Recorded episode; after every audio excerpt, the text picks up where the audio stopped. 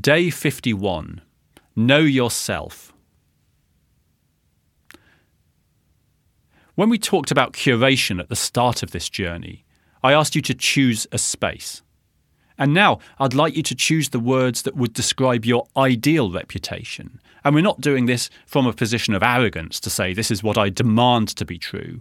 We're doing it as part of reflection. What would you like to be known for?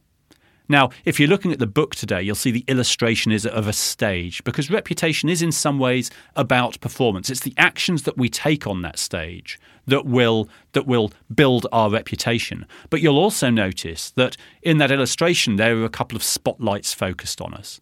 And that's because our reputation is always being observed with the spotlight of consequence. So, because reputation has to be consistently earned, if we're not consistent, then consequence will be applied upon us. It's not made in the moment, it's what we earn over time.